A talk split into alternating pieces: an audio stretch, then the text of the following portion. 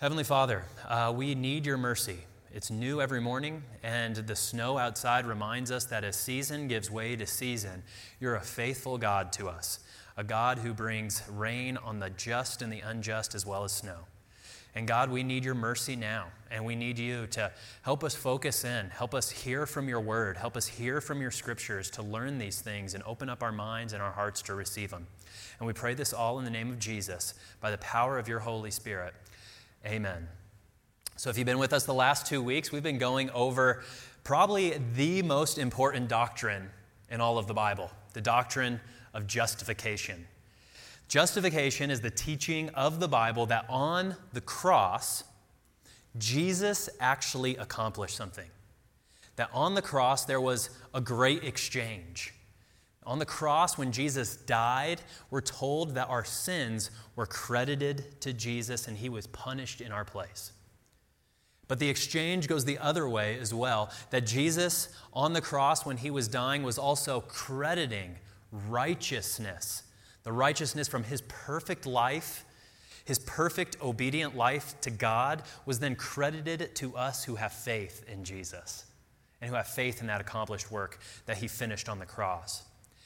And we saw how important that teaching was, that teaching of justification. And today I want to dive into another very important teaching of the Bible, the biblical teaching of baptism. And now last week, remember, we saw in Abraham this story of how God justifies by faith in the Old Testament, in the story of Abraham. We saw that God gave Abraham this sign. It was the sign of circumcision. And that circumcision, according to Paul, was in a way linked to and inseparable from the biblical teaching of justification. And these are things, right, we usually separate. We usually separate, hey, the great truths of the Bible revealed over here, and then the signs given by God over here. But Paul brought these two together. And just to remind us of this, this was in Romans chapter 4, verse 11. Paul said that he, speaking about Abraham, received the sign of circumcision as a seal of the righteousness that he had by faith while he was still uncircumcised. So you see Paul making the connection there between circumcision, this Old Testament sign, and this great truth of a righteousness, a justification given by God through faith. And now the reason today that we want to talk about baptism, this sign given by Jesus, is because we often think of these signs that we see in the Bible, including baptism today, and we see those really as secondary issues, or we see them as things that are minor and irrelevant, and they just only really lead to debates anyway, so why talk about them? And now to be sure, right, baptism is a secondary issue. It is a secondary issue, meaning good Christians can disagree about baptism, and the other people that we disagree with are still Christians, even though that they're wrong, right? Even though wrong views of baptism prevail, we still can be Christians and be in unity. Now, we at Deer Creek teach and practice infant baptism as well as believer's baptism. So we're going to talk about what that means a little bit later on. But what this also means about baptism being a secondary issue is there's not a litmus test in heaven that we're all going to have to answer that says, all right, were you a believers only Baptist or were you an infant Baptist? And you can't come into the pearly gates unless you answer that question right. So baptism is secondary. However, here's what I want to point out. That just because the Bible says that something is secondary and it isn't primary, doesn't mean that it's not vitally important, okay? When we focus on only primary issues as well, we do run a risk. When we only focus on primary issues and overlook all other teachings of the Bible, we miss out and overlook on extremely important teachings. And what we inadvertently do is we take this big, comprehensive, full-orbed richness that God has revealed to us in 66 books of the Bible, and we shrink it down and become biblical minimalists. And we say, all right, does it not have to do with salvation? Then it's not important. If it only has something to do with salvation, then let's not talk about it. But you see what we do. We shrink the Bible and we become biblical minimalists. And I want us to think in terms of being Bible maximalists, exploring everything the Bible has to say about every subject because God chose to reveal it to us. And I think that baptism is extremely relevant. But why is it relevant? Well, our view of what's relevant can be really skewed, can it? For instance, is anybody familiar with the debate? It happened as a theological debate. You probably heard of it before. It happened in the Middle Ages about how many angels can dance on the head of a needle. Anybody heard that? And we think of that and we're like, there could not be a more irrelevant question in the world. But the question is actually super fascinating. And it's super relevant. And you're not going to believe me, but I'm going to try and prove it to you, okay? Here's the reality. The Bible speaks about angels, which are created spiritual beings. And these angels are told interact with the created physical world. Now, the people in the Middle Ages, they were thinking, this is really wild. How do spiritual beings that don't have bodies and don't take up space like us, how do they interact with a physical, tangible world? Could that theoretically mean that 1,000 of these angels can be compressed into no space the size smaller than the head of a needle? That's amazing, right? That is mind-blowing. And I get you guys don't agree with me here. But anyway, here's the point I'm trying to make, that there are things about the Bible, like baptism, that the Bible talks about that are extremely relevant, even when we don't think that they are, okay? And baptism, I'm going to argue, is relevant because Jesus talks about it and because it's a sign given by God for us that can actually mean deep comfort and deep assurance in our faith. So we're going to ask 4 questions this morning about baptism. It's going to be what, who, and so what? What, who, and so what? What is baptism? What is baptism? What does baptism represent? That's question number 2. Third question, who should receive baptism? This is where I'm going to get in trouble with a lot of you, okay? And then so what? What should I take from all this? So let's dive into that first question. What is baptism? Now, to answer that question, I have to have you think of the Bible as a puzzle, okay? Because unfortunately, we do not have one verse in the Bible that says baptism is blank. So we have to approach the Bible like a puzzle, and what we have to do is we have to take all the different pieces that we see by baptism mentioned in the Bible, piece them together in order to get a comprehensive picture and say, that is what baptism is. And I want to argue there are 3 components that you have to see, 3 puzzle pieces. The first is this. The first component of baptism is that baptism isn't new. Baptism isn't new. Now, you don't have to go far into the New Testament to realize that baptism was something that people knew about during the first century when Jesus began his ministry. We're told in Matthew chapter 3, there's this man named John, and he's going to prepare the way of Jesus. And we read, in those days, John the Baptist came preaching in the wilderness of Judea, repent, for the kingdom of heaven is at hand. Then Jerusalem and all of Judea and all the region around the Jordan were coming out to him, and they were baptized by him in the river Jordan, confessing their sins. So see, John the Baptist practiced baptism before Jesus commanded it in his public ministry. Baptism was something that was recognizable, it was knowable, and it was familiar to the people who lived during the time of Jesus before Jesus hit the scene. So that's what I want you to see here, that baptism was not new. And in fact, as it happens, baptism was actually a practice that reaches all the way back into the Old Testament. One such instance of this comes from the book 2 Kings. And there we're told about this king whose name is Naaman. Naaman was a commander of the Syrian army, so he was a Gentile. And also we know that he had leprosy. And he had actually abducted a young servant girl from Israel and made her the slave to his wife. And this servant girl told Naaman that he could be cleansed of his leprosy and have his leprosy removed if he went and visited this prophet in Israel named Elisha.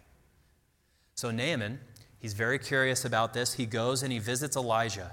Elisha sees him from far away, and Elijah, we're told, sent a messenger to him, saying, go, wash in the Jordan 7 times, and your flesh will be restored, and you shall be clean. And then We see Naaman hears this story. He goes to the River Jordan, and he went down and dipped himself 7 times in the Jordan. That word dipped is the Greek word baptizo, meaning baptized, okay? According to the word of the man of God, and his flesh was restored like the flesh of a little child, and he was clean. So what you see here, right, is in this story, the author is intentionally making a connection between washing and baptizing. Washing and baptizing with the result that the person who does so will be made clean. And now, these washings, these baptisms show up throughout the Old Testament. There's actually 11 of them that are commanded of the people of God to perform in their ritual ceremonies. I want to focus on just one. This comes from Exodus chapter 30. God had constructed this tabernacle, this place where he was going to dwell with his people. And he tells Moses, who is leading the people of God, he tells him to do this. He says, "You shall make a basin of bronze with its stand of bronze for washing. You shall put it between the tent of meeting and the altar, and you shall put water in it. With which Aaron," he's a priest, "and his sons shall wash their hands and their feet. When they go into the tent of meeting," remember that's where God dwells, "or when they come near the altar to minister, to burn a food offering to the Lord, they shall wash with water so that they may not die. They shall wash their hands and their feet so that they may not die. It shall be a statute forever to them, even to him and to his offspring throughout their generations."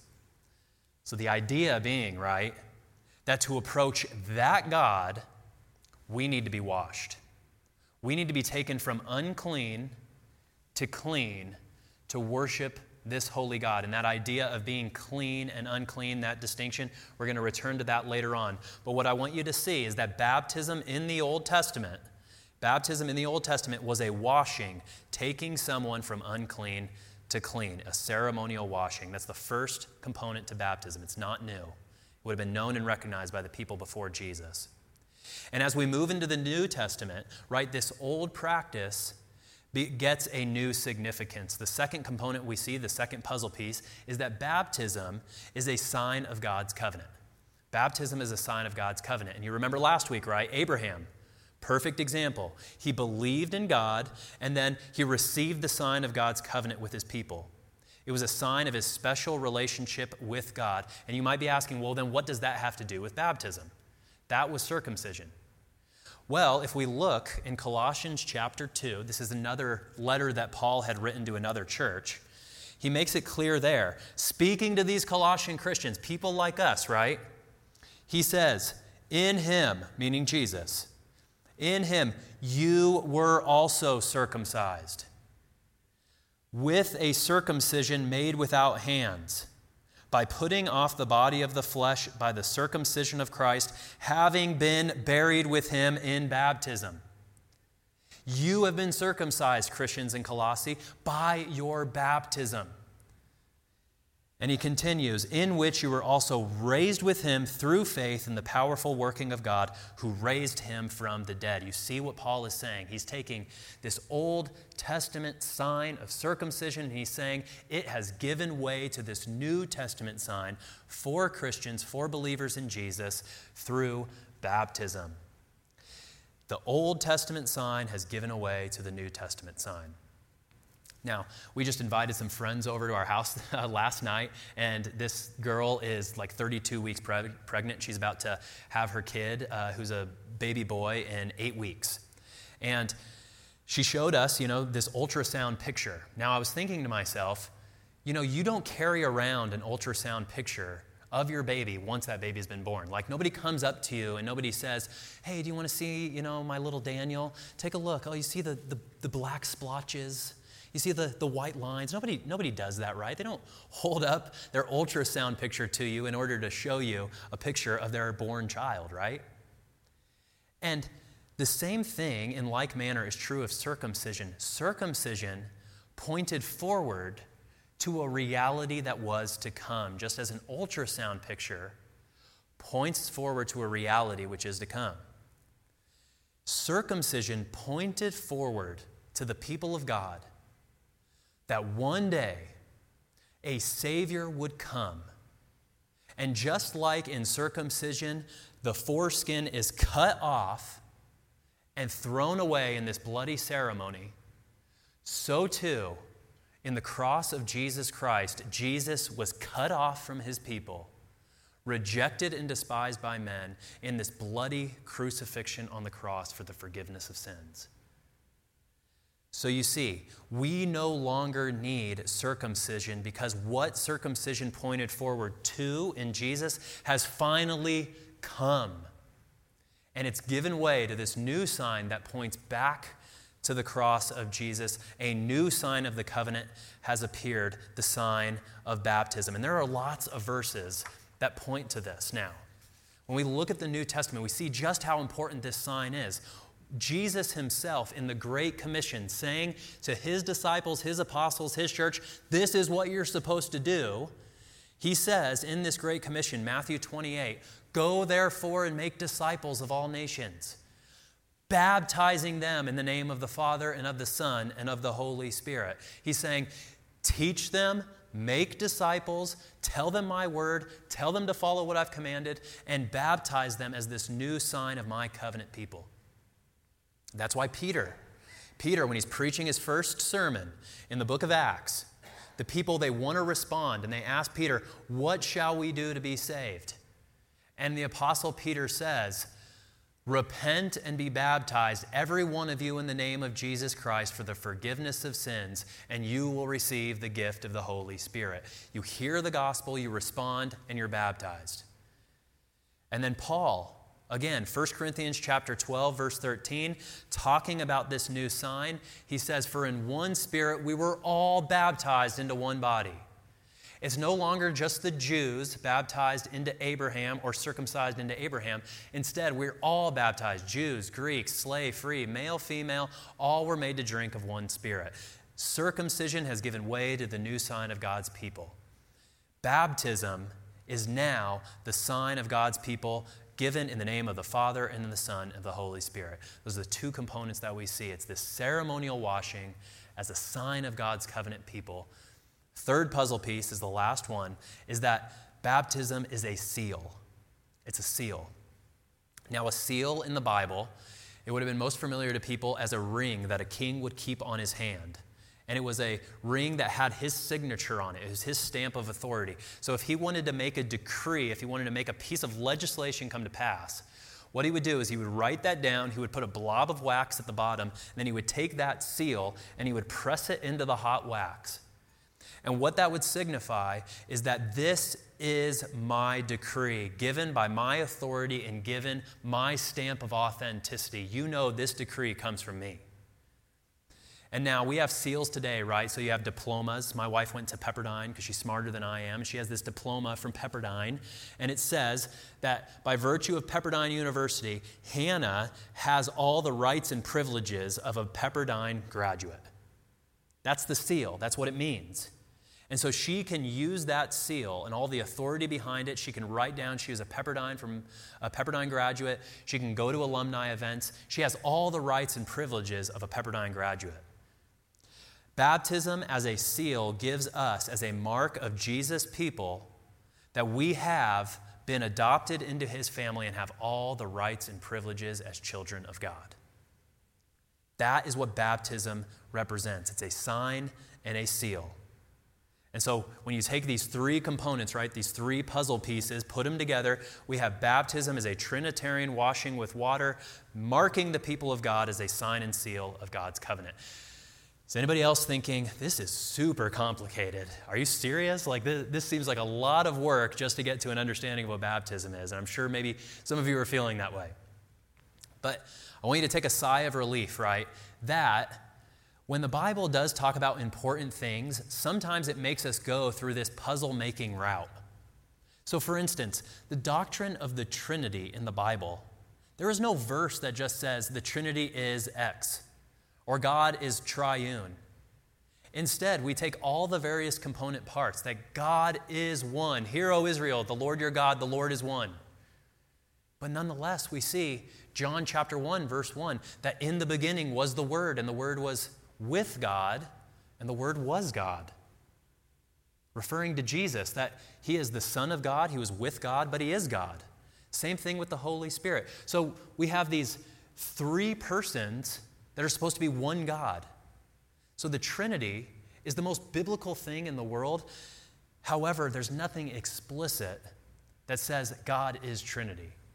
So if you feel like, hey, this is really complicated, I'm kind of getting lost in the weeds, that's okay.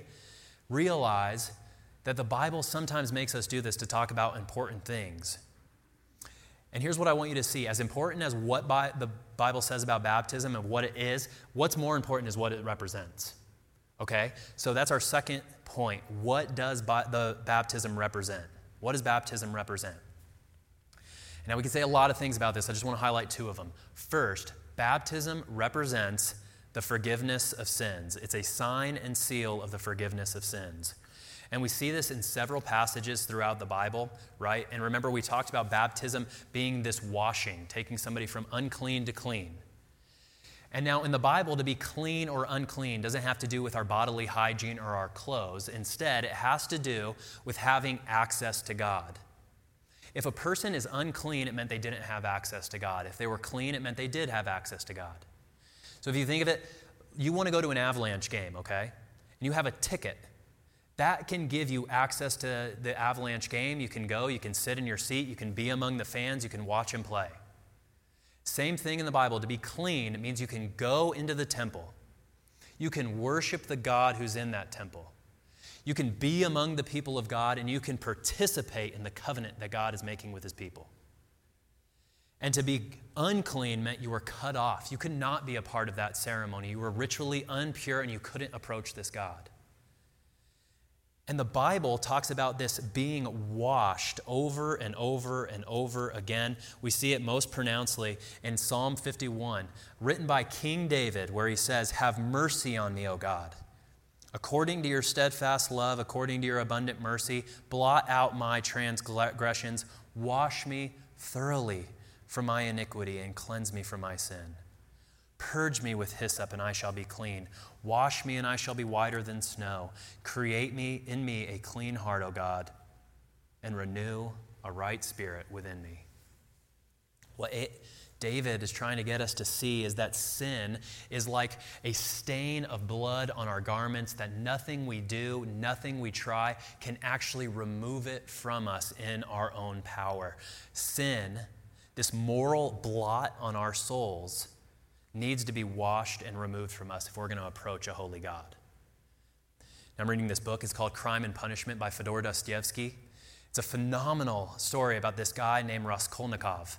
Raskolnikov is this Russian student who lives in St. Petersburg, and he's running out of money and he can't continue his studies, so he decides he's going to murder this old lady who runs a pawn shop. And he sneaks into her apartment, he murders her, and then as he's murdering her, another one of this woman's sisters comes in and he murders her as well to leave no trace. And he rummages this area, steals a few items, and he leaves in the darkness of night. And as he gets back to his apartment, it's dark. He tries to fall asleep, but he's jolted awake thinking, did I clean all the blood off of me? And so in this tiny, cramped apartment, he goes up to a windowsill that has a shining of moonlight in it, and he's looking over his coat, he's looking over his pants and on his boots to see if any blood remained from the murder that he just committed. And seeing none, he falls back asleep, but then as soon as he's about to fall asleep, he's jolted with the reminder that I stole the woman's pocketbook, which was soaked in blood, and I put that in my pocket. And so he pulls out his pocket, and what do you know? It's soaked and coated in dried blood. So he cuts it out and he tries to remove it, but then he thinks he had holes in his shoes and he stepped in a puddle of blood carelessly. So he looks at his sock and he realized that that's coated in blood as well, and he tries to get rid of that. And what Dostoevsky's trying to hammer home is this idea, right, that the washing of Raskolnikov's clothes cannot get rid of a much deeper moral defilement that he has within his conscience. On his soul, he needs to be washed. He needs to be cleansed. His conscience and his heart is screaming out against him.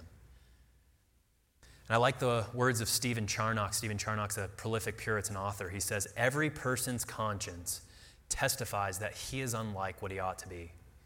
Even when our sins are unknown to any but ourselves, even when our friends and companions have justified our acts, even when we haven't broken any human laws, we still have an accuser, judge, and executioner in our own breast, in our hearts. I remember there was this situation that I faced in college. You know, I had been attending church. I had been curious about Jesus. And I remember this situation happened at a party that I was at that my friends saw and that I forgot about. And they woke me up the next morning and they said, "Hey, this is what you did the night before." And I remember thinking about how there was not a hole dark enough and there was not a cave deep enough that I could escape to remove what my conscience was screaming out to me. And I realized in that moment, even though I was just curious about Jesus before and curious about church before, I realized in that moment, I need something to purify my soul. Nothing can get rid of this apart from the supernatural work of God. Baptism, this great washing, is a visible sign and seal that your sins can be cleansed, they can be forgiven by Jesus. Your sins can be washed away by Jesus' blood, and you can be made clean, and you can be given access to God who will never forsake you and never abandon you, no matter what shameless deeds that you've committed. It's not just that our sins need to be washed away. The Bible also presents us with this other problem, that we need new spiritual life. And baptism, we also see, is a sign and seal of regeneration. Baptism is a sign and seal of regeneration. Another word for that is just new birth. And there's one of the most famous passages in this comes from Jesus. Jesus is approached by this man. He's a teacher of Israel. His name is Nicodemus, who approaches him in the middle of the night. And he comes up to him and he's asking Jesus questions. And Jesus answers him, "Truly, truly, I say to you, unless one is born again, he cannot see the kingdom of God." And Nicodemus is thinking literally here, right? So he goes to the literal. He says, "How can a man be born again when he's old? Can he enter a second time into his mother's womb and be born?" Jesus answered, "Truly, truly, I say to you, unless one is born of water and the Spirit, he cannot enter the kingdom of God. That which is born of the flesh is flesh. That which is born of the Spirit is spirit. Do not marvel that I said to you, you must be born again." See, what Jesus shows so clearly here is that we need to be spiritually brought back to life. We need to be spiritually born again, regenerated, if we are ever going to enter the kingdom of God or have a relationship with God. That's why Jesus uses that word flesh. Flesh in the Bible means to be spiritually unresponsive and to be spiritually dead. To be spiritually dead. And what we need is to be regenerated, brought back to life, taken from spiritual death in the flesh to spiritual life in the Spirit. And Jesus says that this is ironic that Nicodemus doesn't get this, by the way, because Nicodemus responds with a question and says, "How can these things be?" And Jesus' response to him is, "Are you a teacher of Israel and yet you don't understand these things? Nicodemus, you're a teacher of all people. You should understand this." This has always been God's plan, to pour out his Spirit on spiritually dead people and give them new life through his Son, Jesus. This is always God's plan. And the reason that this is so important is that the new spiritual life that people get by the pouring out of God's Spirit is a living picture of what is going to happen at eternity when God will bring the dead resting in their grave to life in the resurrection. And on that day, those who believed in Jesus and were reborn into his kingdom by his Spirit will receive eternal life through faith in him. And those who are raised but were never regenerated with spiritual life will spend an eternity apart from him in hell. Nicodemus, this is like the central teaching of the Bible. It's about eternity. It's about life and death. It's about whether you have spiritual life in you or not. I love what my professor said. He's a professor from college. He said, "Jesus did not come to make good people better, but to make the dead alive." I love that. See, following Jesus is not about becoming better although he will make us better. It's not about how we do certain things. It's about God supernaturally bringing people back to life, to have faith in him and eternal life with him. Have you ever asked yourself why mental health, depression, anxiety, suicide rates have all risen in our culture? One of the reasons, we could say, hey, it's the effects of social media, technology, social isolation, and that's fair. Those are all causes for sure. But I would submit to you that those symptoms really just reveal a greater underlying spiritual problem, this problem that the purpose for which we have been created has been cut out from under us, that we were created to produce spiritual life and to have spiritual life in God, and we have completely cut out our purpose from our lives. We are missing the purpose that we were created for. Again, Stephen Charnock says, man has disposed of the noble purpose for which he was created, to serve God and have our satisfaction in him, to seek God and be rewarded by him. He that departs from this withdraws from his own nature. What contentment can any man have when he runs from his created purpose, opposes his own nature, and denies God for whom he was created? What hope does he have other than sinking into the very depths of brutishness? Charnock is saying we are spiritually dead. We've disposed of our purpose as a society and as individuals, and we're seeking satisfaction and contentment in anything and anyone other than God, and the result is that we've lost ourselves. We were made for spiritual life, and now all that flows from us is spiritual death. And unless something changes, that death will continue on until eternity. Baptism reminds us then that Jesus alone, by his Spirit poured out on us, can give us spiritual life. That Jesus alone, by his Spirit, can restore us as image bearers of God to live for his purpose. And Jesus alone, by his Spirit, will raise us up on the last day and give us a kingdom that he earned on the cross in our behalf. This Trinitarian washing is a sign and a seal of God's covenant people as a reminder of his blood, of his Spirit, and of his resurrection from the dead, which gives us all of the benefits of it. And that's what we rehearsed earlier in the service, right? Titus chapter 3, Aaron reminded us of this in the assurance of pardon. For we ourselves were once foolish, disobedient, led astray, slaves to various passions and pleasures, passing our days in malice and envy, hated by others and hating one another. In summary, spiritually dead. But when the goodness and loving kindness of God, our Savior Jesus, appeared, he saved us not because of works done by us in righteousness, but according to his own mercy, by the washing of regeneration and renewal of the Holy Spirit, whom he poured out on us richly through Jesus Christ our Savior, so that being justified, forgiven, and righteous before God, by his grace we might become heirs according to the hope of eternal life.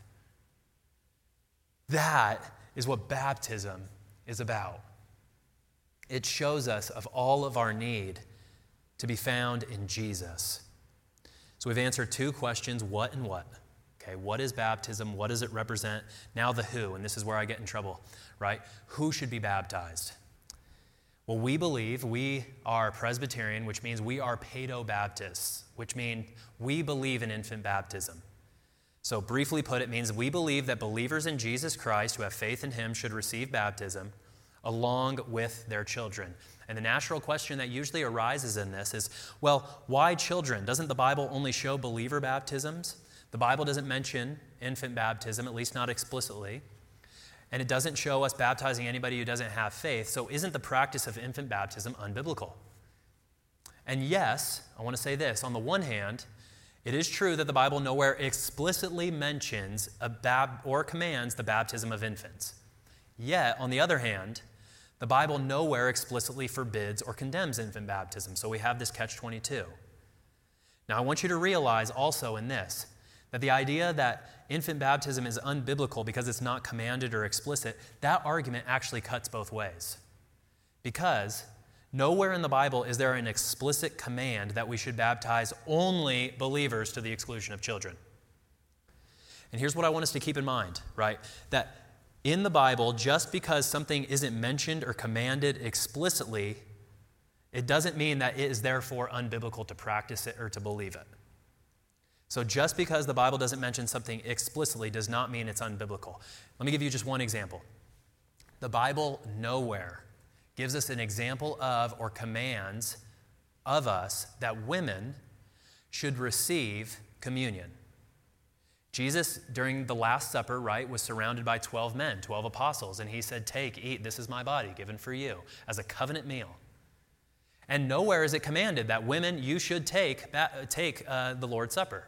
Nonetheless, we all know by implication, and we know by assumption that women are members of the covenant. Therefore, they should take the covenant meal.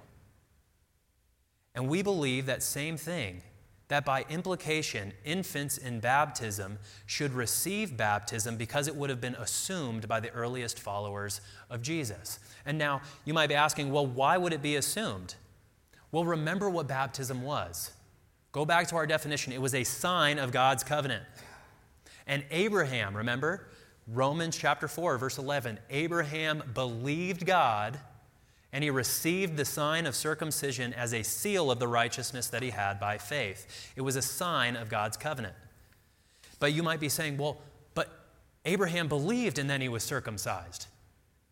Well, yes, but that would be to miss the entire full context that the Bible gives us in the story of Abraham. Because in Genesis chapter 17, we see clearly what God's intent was. He says, "This is my covenant with you, Abraham, which you shall keep between me and you and your offspring after you. Every male among you shall be circumcised. You shall be circumcised in the flesh of your foreskins, and it shall be a sign of the covenant between me and you. He who is 8 days old among you shall be circumcised. Every male among your generations, whether born in your house or bought with your money from any foreigner who is not of your offspring. Both he who is born in your house, he who is bought with your money, shall surely be circumcised. So shall my covenant be in your flesh, an everlasting covenant. Any uncircumcised male who is not circumcised in the flesh of his foreskin shall be cut off from his people. He's broken my covenant." See, that was the practice of the people of God for thousands and thousands of years.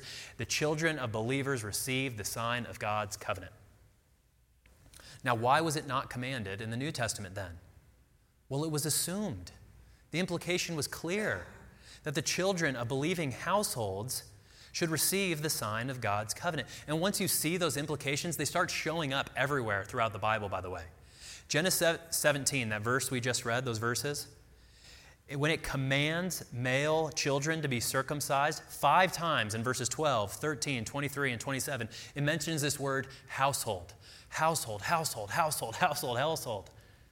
And then in Acts chapter 16, there's the story of a Philippian jailer who has imprisoned Paul and Silas in a Philippian jail. And we're told there that during that, the Philippian jailer asked, "How can I be saved?" Here's Paul's response. And they said, "Believe in the Lord Jesus and you will be saved, you and your household." And they spoke the word of the Lord to him and to all who were in his house. And they took them that same hour of the night and washed their wounds, and he was baptized at once, he and all his family. Then he brought them into his house and set food before them, and they rejoiced along with his entire household that he had believed in God. See, it's an implied echo from the Old Testament. The households that would receive the sign of God's covenant in the Old Testament, Israel, now gives way to his New Testament people, whether Jew or Greek, slave, free, husband, wife, woman, or male. It's extending this New Testament sign to all people who believe and their households. But here's the most important passage about really just the importance of children to God's people.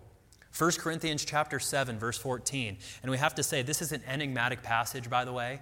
All right, it's not altogether clear what Paul is really getting at, but we know this. He's talking about spouses, right? One of which is a believer, the other one is not.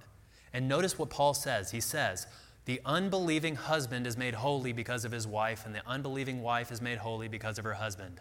Otherwise, your children would be unclean, but as it is, they are holy. They're holy. That means God has set them apart as his covenant people. They are different from those who are not in covenant households and families. And here's the thing, as wretched as my children are, and they are wretched, they are holy before God. God looks at them as his covenant children. And he says, as my covenant children, they ought to receive the sign of membership in the covenant. And that's why, again, Peter in Acts chapter 2, remember his famous Pentecost sermon? He says, repent and be baptized, every one of you, in the name of Jesus Christ for the forgiveness of your sins, and you will receive the gift of the Holy Spirit, for the promise is for you and your children.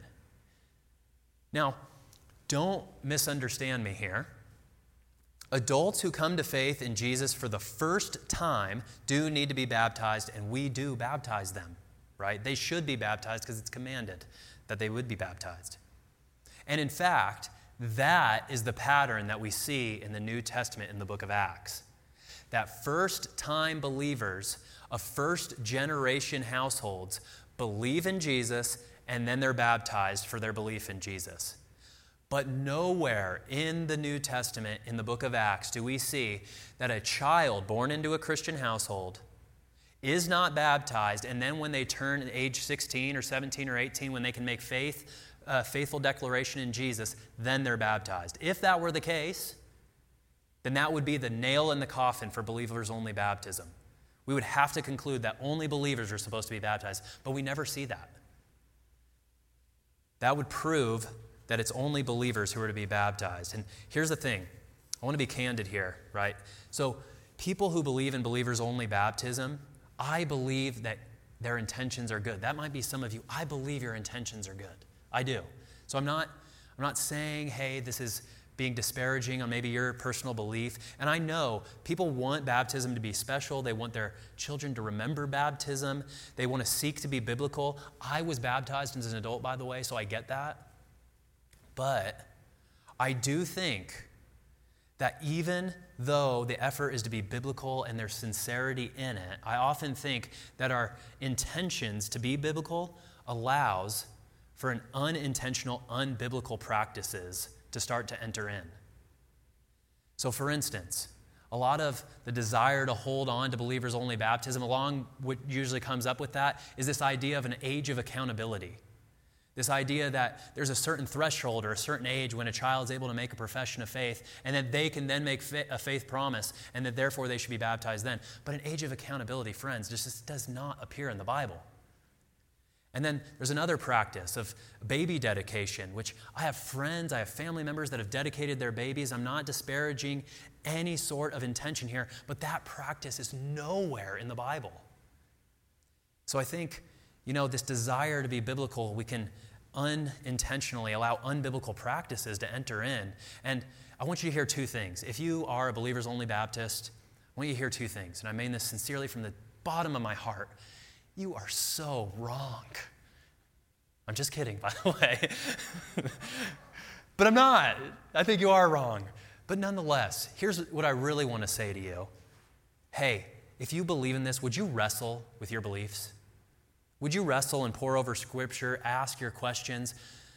Would you please go to bat on what the Bible says on this? Because of all the things we should care about, it's that our beliefs and our practices are drawn from Scripture.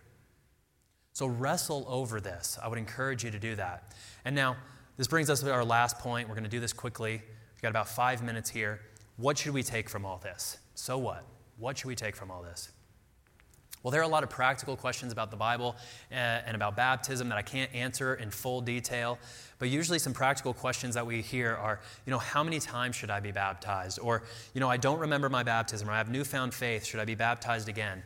And here's the thing I want you to see, that much like the question of who should be baptized, I think a lot of these practical questions stem from a misunderstanding about what baptism is.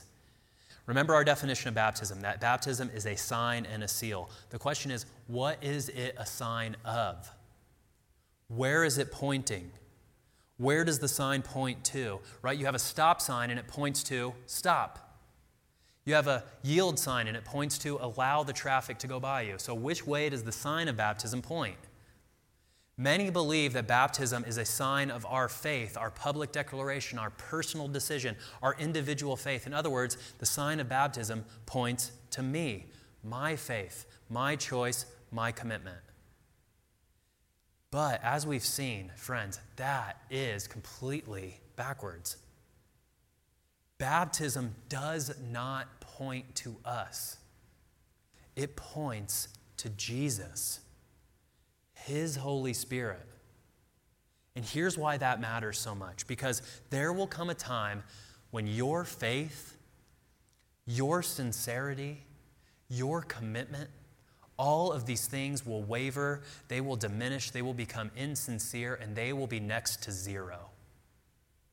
There will come a moment in your life that you will sin so intentionally, so high-handedly, so brazenly that you're going to think God wants nothing to do with you, and no amount of faith you will find in yourself. But baptism, if it does not point to your faith and points to Jesus, then you can be reminded every time you witness a baptism that God does not give baptism for the faithful, but God gives baptism to the unfaithful. It points to a God who is faithful to us. In spite of our hypocrisy, in spite of our lack of commitment, in spite of our lack of desire to follow Him, God is faithful to us. The sacrament points to Jesus. And He gives the sacrament of baptism to hypocrites because He's got no one else to give it to. And now, there are a lot of different people in different places here this morning, so there are a lot of different questions. I want to let you know, just as we leave here this morning, we're going to have a baptism class. This baptism class is going to start November 1st. That's next Sunday. It's going to happen after third service. So come to that. If you've never been baptized, come learn more, hear about baptism, share your testimony, and you need to be baptized. So hear that call. If you've never been baptized and you believe in Jesus, you need to get baptized. And come to our baptism class to learn more about it. If you have children who haven't been baptized, then come, learn more. Have them baptized, right? Go through that process and ask questions about what that would look like. If you're a student in our student ministry and you've never placed faith in Jesus, then come, do so, and be baptized. And then if you're just not sure, you have no idea what you should take away from this, or you still just are confused and have a lot of questions, then come, learn more, ask questions, be a part of the class, hear other people's questions, and join us for baptism class. You can learn more by visiting the Next Step table outside, or again, you can text baptism to 720-782-6600. I never thought I'd finish a sermon giving you a phone number, but there it is. Let's pray. Heavenly Father, we thank you again for your new mercies. We thank you for this great reminder of the biblical teaching of baptism. God, I pray that this would be important to us. I pray that we would see it as deeply important. Thank you, God, most of all, that this sign of baptism points to Jesus, because that is what we need. He is the one who can save. It's by His blood and His Spirit that we're given forgiveness of sins, new life, and eternal life. And I pray we would have great confidence in the work that you're doing in our life.